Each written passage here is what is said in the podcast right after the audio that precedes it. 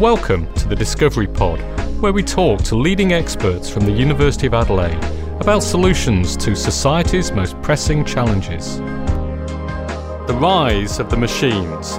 What does it mean for us today, and how will it change the way we live tomorrow? I'm joined here today by Johan Verjans to talk about these issues. Johan is a physician scientist and expert in applying in artificial intelligence to improve health outcomes. Hi, Johan. Hi, good afternoon. How are you doing?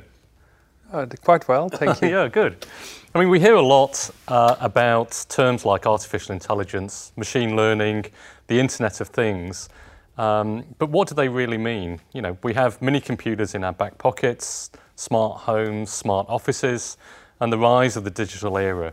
This technology is already taking over our lives. Will it take over our jobs and our futures? It's a rhetorical question, I know, uh, but really, is technology our friend or our foe? Are, are computers going to replace our jobs? I guess that's one of the big concerns uh, out there. What do, you, what, what do you think, Johan? I think they're not going to replace uh, jobs. They're going to replace some easy jobs that we can um, that we can find um, in our um, it, that we don't like a lot. So easy things that can be reproduced and automated, and usually the stuff that nobody really likes to do, so the boring computers jobs. can do. Okay. yes. yeah, and I mean we hear we hear quite a lot about uh, you know machine learning versus artificial intelligence. So I never really know the difference between those two. So what what what actually is machine learning?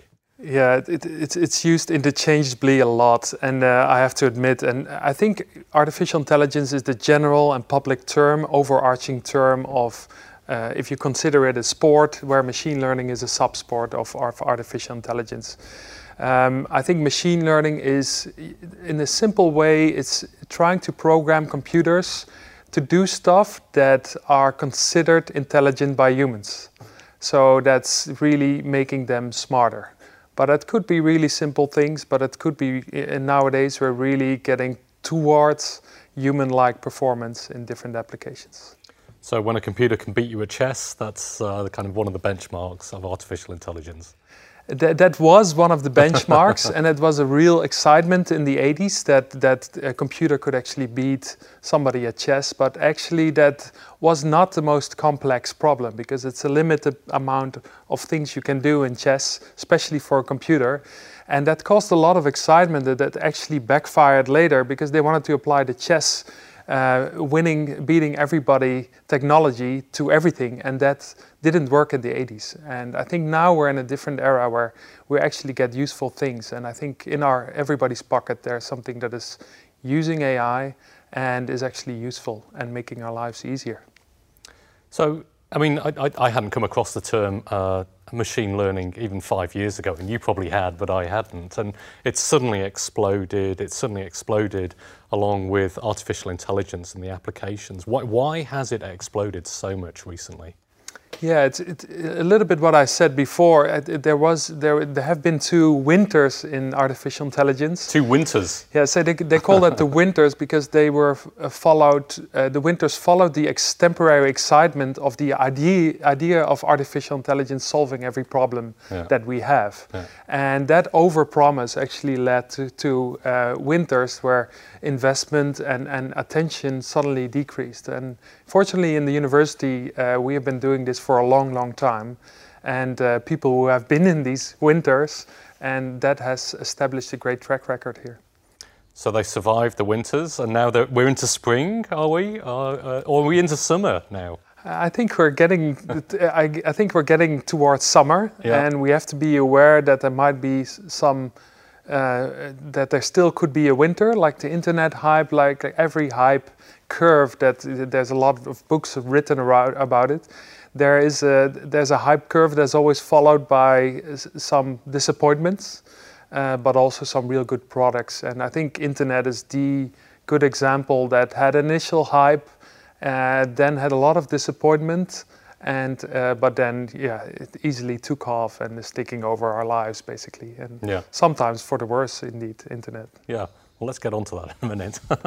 but um, obviously, you're um, you're not from Australia, and neither am I. I mean, we have uh, outrageous accents uh, between us. But um, why why are you here in Australia doing AI here? Why why aren't you somewhere else uh, in the world that's better uh, than than Australia? Yes, it's um, it's like a lot of things. It's in life about coincidences, who you meet and who you don't meet, who you not meet. And um, I, I, I, was actually starting a job as a cardiologist in Amsterdam when I was offered to come to Adelaide to a coincidence, to scientific, uh, to one of the authors of an editorial about one of the articles here. He came from Adelaide and he was working here at the hospital and at SAHMRI, and he asked me to come over to do a hybrid clinician and scientist job.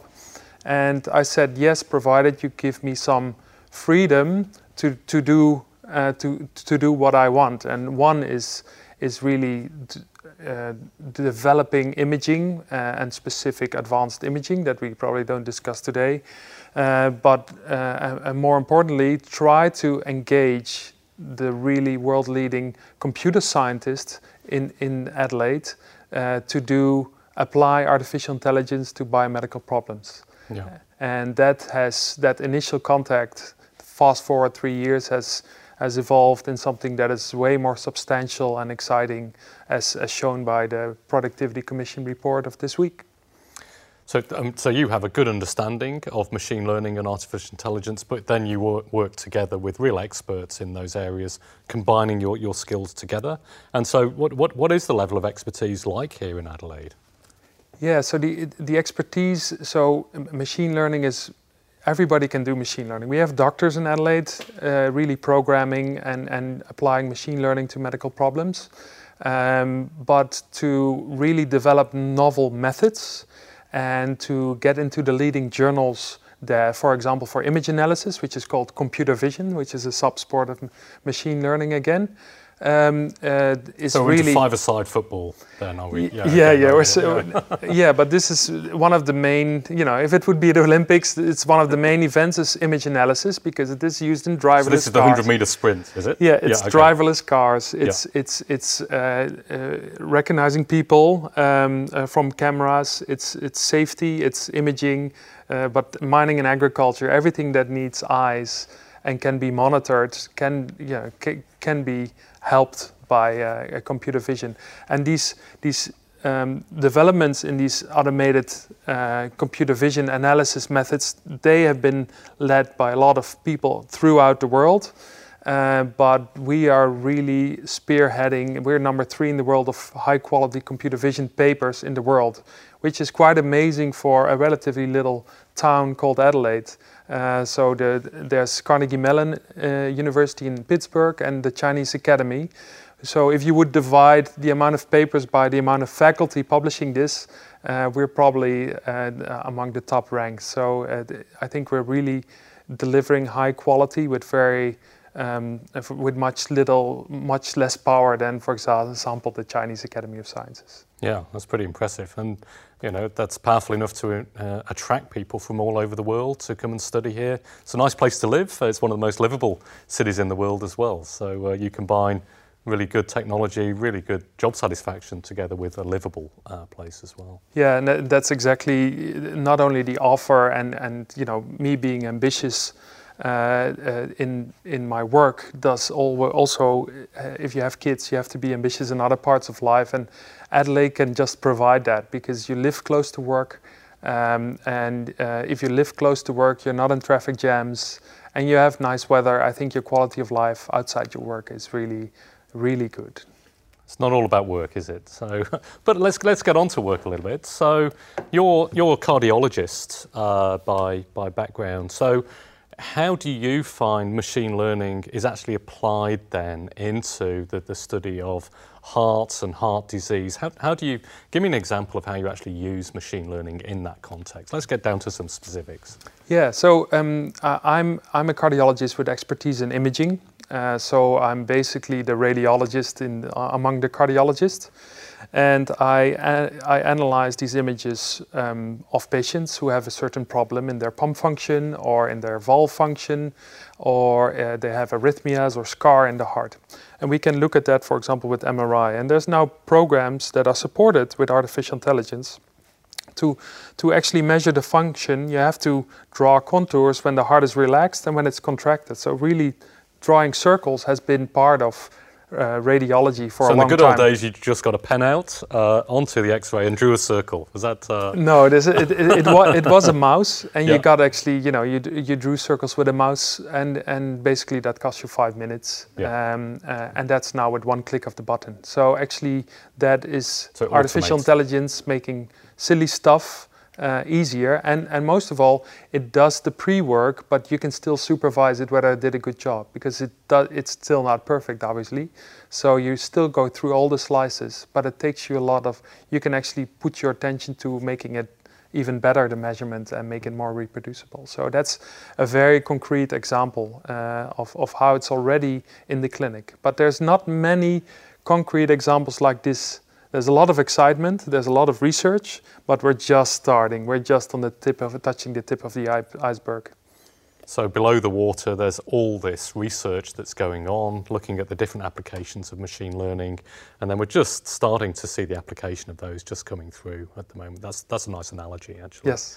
Yes. So, I mean, and in the uh, in the medical area, so so what happens if uh, the computer makes an error?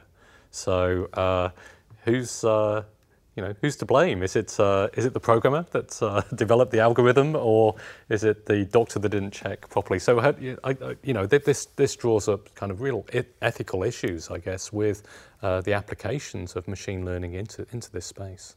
Yeah. So fortunately, we live in in a world that is very well regulated, at least um, in, in in the Western world, and that sometimes you know makes it really hard to get something approved anyway. Um, so who's to blame? It's uh, it's you know if if something is really it it's like with cars. If it's really well designed and the human makes the mistake, the human is to blame.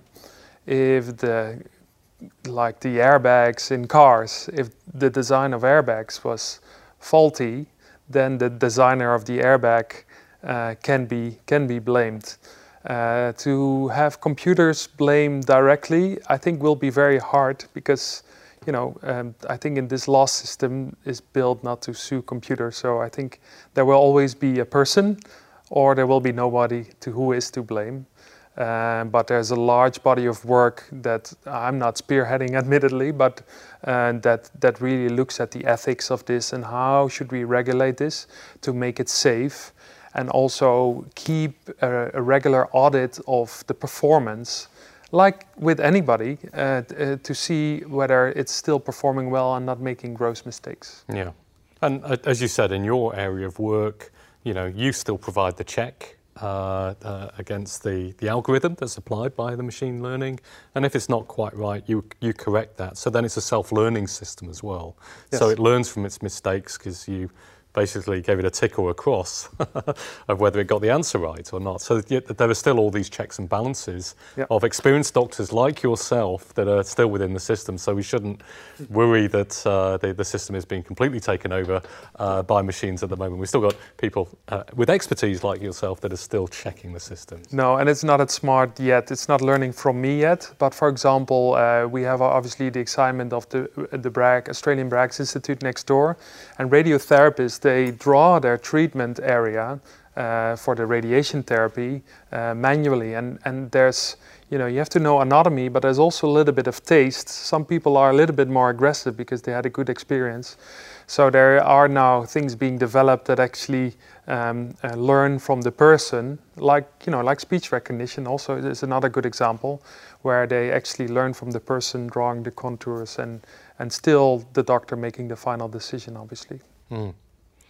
So where, where, where, does it end? I mean, uh, do we just, uh, machine learning and artificial intelligence is, is here to stay? It's just going to increase the number of applications across, across areas.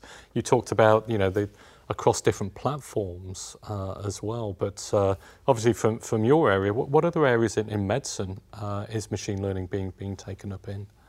Yeah, so the main area for now is is um, is radiology. Um, so recognizing images is something machine learning has been really good at. It's, so that's that computer vision uh, side. Compu so it, yeah. because it recognizes the image and then you use the machine learning power to really crunch through that and interpret. Yeah, and the other thing is that our eyes are uh, can see a lot, but they cannot see complex patterns. So the potential of AI finding something extra that is more diffuse and more subtle that we cannot see with one eye, but quantifiable by a computer is actually uh, much higher. So the potential of finding new early diagnostic biomarkers uh, to detect and diagnose disease is actually in image recognition uh, much better.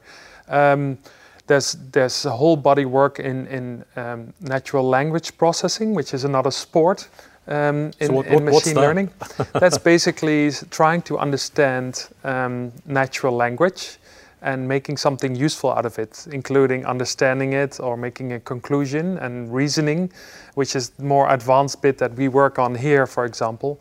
But there's also some easy things that if you doctors put in the emergency department a, a long piece of text and if you want to quantify that, how many patients smoked uh, who presented in the emergency department and what is really the profile, you want to be able to automatically extract that by a computer who doesn't care about um, uh, any personal records, but just to give you as a hospital also the information to, to improve your quality of care and to do research with it because uh, these patients did worse, so maybe we should do something different. So understanding text and the massive amount of text we're now putting in the electronic medical records is really of, of a huge application.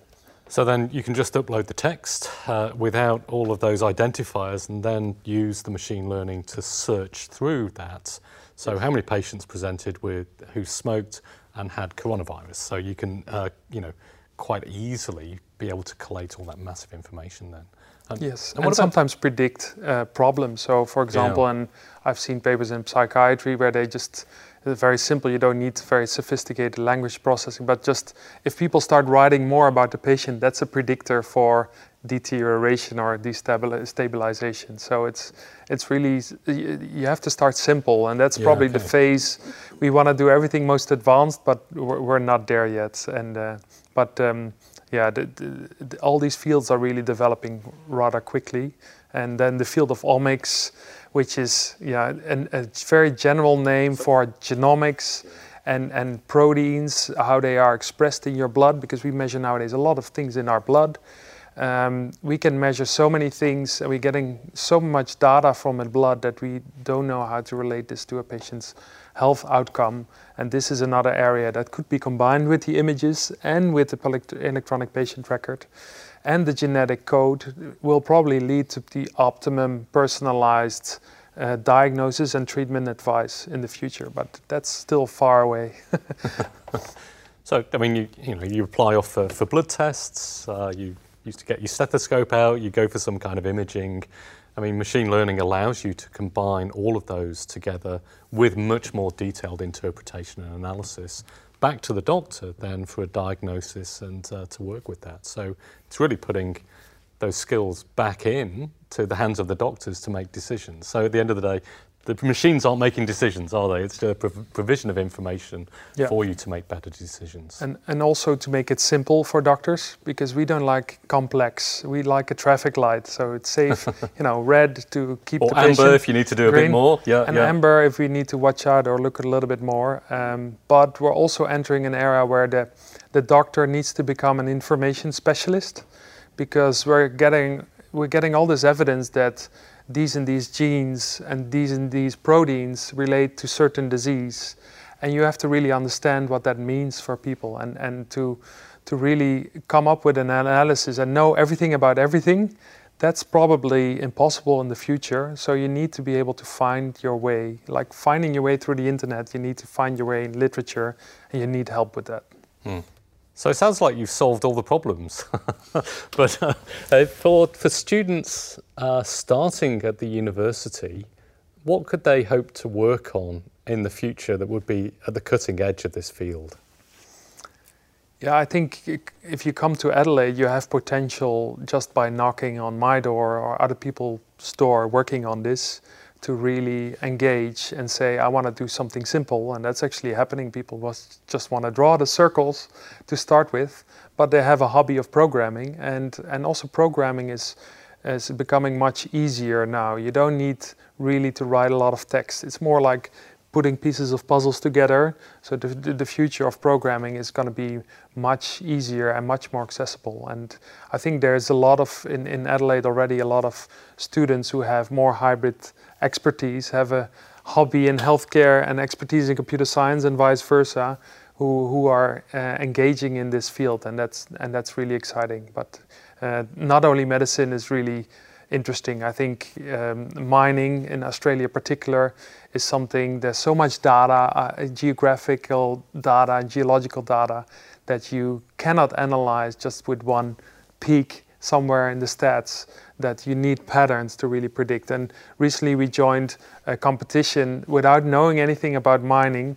Three months before, we joined a global competition with thousands participants and a million dollar prize money and we came in second without knowing anything about mining. And I think it also says how agnostic uh, AI to the application. Um, so it, it really is, you know, if you can do that in three months, that's really impressive. So, so with no knowledge, you came in, took part in an international uh, competition. Not me, by the way. Yeah, not you, but uh, colleagues, uh, and uh, actually came second in the prize. And what, what did they have to predict? They have to where to dig? Where to dig? Yes. For gold? uh, yeah. So so for it was a specific goal. I, I don't yeah. even know the detail, but it was where to dig, which is really hugely important, obviously, yeah. to yeah. predict. And you know, water is usually important in mining. So it's probably a good challenge to to find water and know where water is. So I think that's a beautiful example of how, um, if you're an expert, like here in Adelaide, in methods.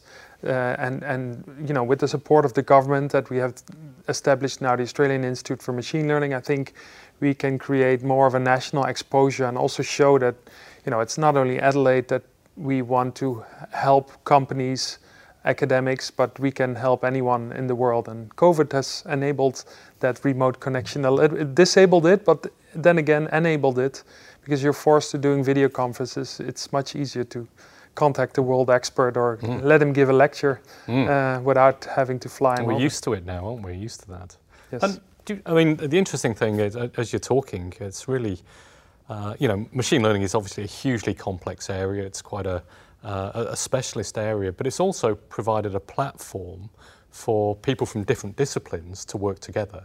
So it's, uh, uh, it's a platform, you know, medical specialists can work with engineers, computer scientists, even geologists, and uh, uh, you're then sharing the same language and the same uh, uh, in, in this platform. Is that, is, and has that stimulated this kind of rapid growth in the sector?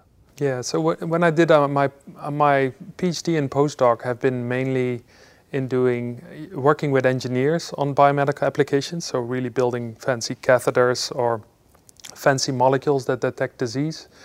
Um, so I've been always working with engineers and used to that, and computer science is, is, is working in a similar way. I think the unique thing we have here is that we really have strong groups in sensors and photonics in the university and in electrical engineering who are already doing some machine learning themselves anyway but what they what they really create is new ways of measuring things new kinds of data because everybody in the world has radiology data but if you can find a cheap and affordable sensor to to detect disease, and that can only be detected with AI. You need the clinician to find the disease that needs to be detected.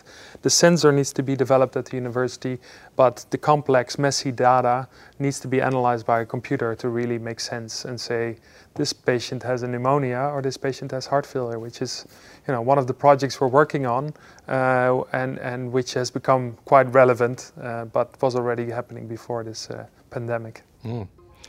Well, Johan, thanks very much. I think you've persuaded me that uh, computers are here for good and machine learning will, will help us uh, in our lives. So thanks very much for joining us on the Discovery Pod. My pleasure. Thanks for listening to the Discovery Pod, brought to you by the University of Adelaide. Join us next time when we discuss pregnancy and parental health.